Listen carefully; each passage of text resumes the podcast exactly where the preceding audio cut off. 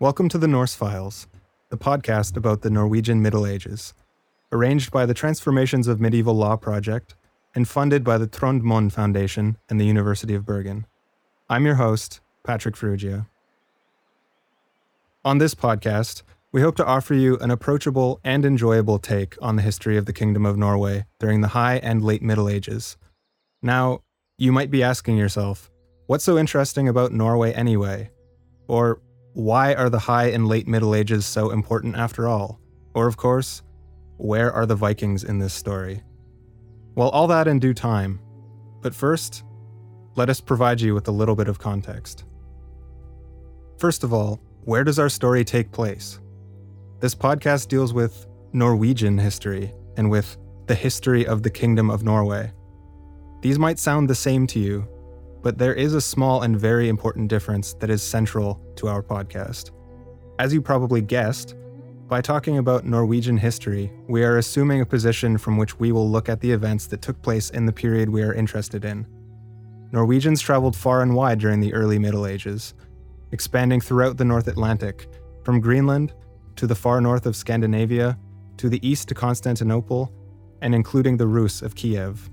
Some of these Norse communities, that migrated from Norway became over the centuries more or less independent political entities with their own cultural identities and differing relationships with the kings of Norway. To name one example of this, we could think of one of the Icelandic national narratives about the origins of the first settlers.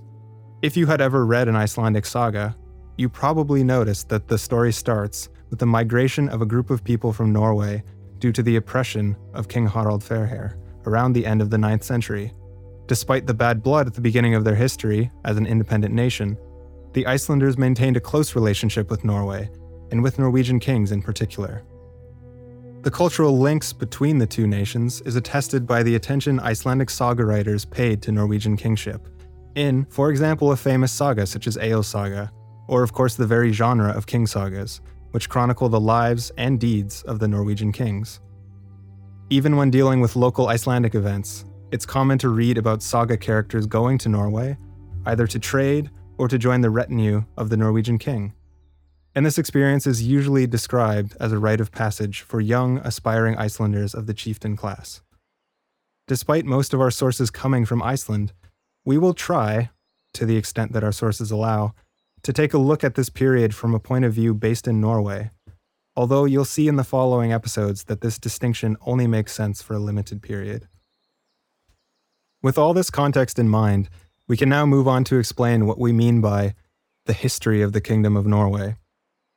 As you can probably imagine, a lot of things have changed between the Middle Ages and our current day.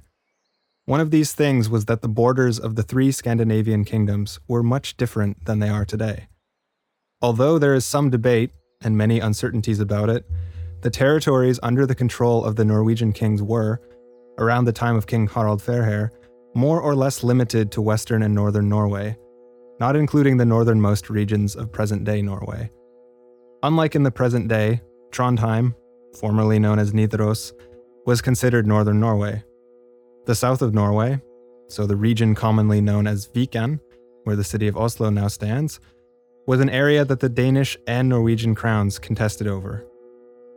Over the 9th and 10th centuries, the kings of these two nations fought over territories in Scandinavia, and the history and politics of both nations are closely connected.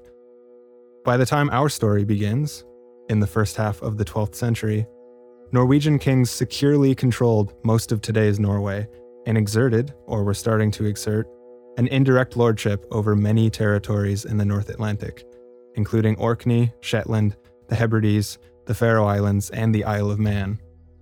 Around 1130, peace and stability in Norway came to a sudden end when the Norwegian king Sigurd the Crusader died and the throne was disputed by two candidates.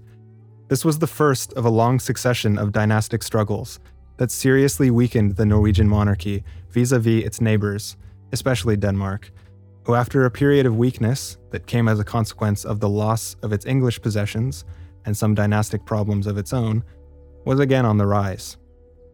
At the end of the 12th century, and especially during the 13th century, the Kingdom of Norway secured its territory, balanced the Danish influence over the region, and consolidated its power over the North Atlantic, incorporating Greenland circa 1260 and Iceland between 1262 and 64.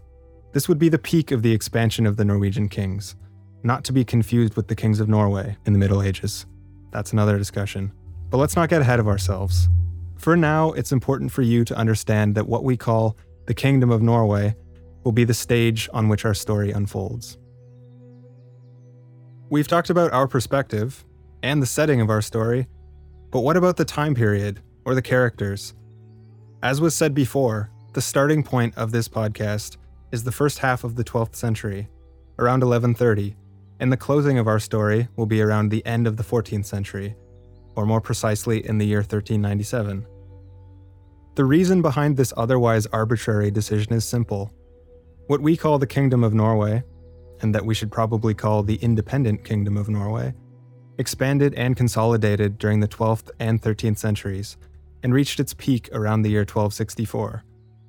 In 1319, as a consequence of dynastic unions and the lack of a male heir of the line of the Norwegian kings, the crown fell into the hands of the heir of the Swedish crown. A lot happened in the 14th century, including the Black Death pandemic around 1350, that decimated the population of Norway and weakened it against its competitors in the region. By the end of the 14th century, another round of dynastic intermingling between the Scandinavian royal lines and the untimely death of the heir of the Norwegian throne placed the crown in the hands of the widow of the late King Håkon Magnusson, who died in 1380.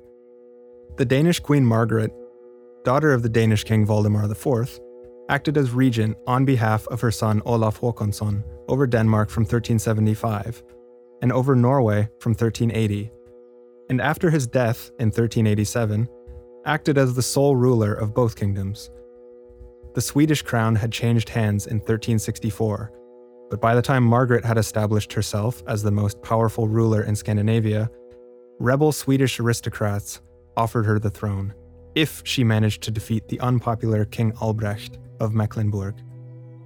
By 1389, Queen Margaret became the sole ruler of the three Scandinavian countries, and in 1397, a dynastic union between the three kingdoms was established at the town of Kalmar, where Eric, Duke of Pomerania and great nephew of the Queen, was elected as her successor. The Kalmar Union, as it is commonly referred to, meant, for the purpose of our story, the end of the independent political history of Norway, and a commonly accepted closure for most of the historical analysis in Norwegian scholarship. Last, but not least, we need to talk about who the characters in our story will be. As you can probably imagine by now, this podcast will, for the most part, be concerned with the Norwegian kings and their relationships with their vassals, allies, and of course, enemies. The sources we will use to build our narrative feature many other characters that will enrich our story, from Icelandic chieftains to Orcadian jarls, papal legates, Norwegian bishops, German merchants, and many others. As you can see, the history of the Kingdom of Norway is anything but dull, and if you are interested in a plot thick with treason, revenge, blood, and epic comebacks, look no further.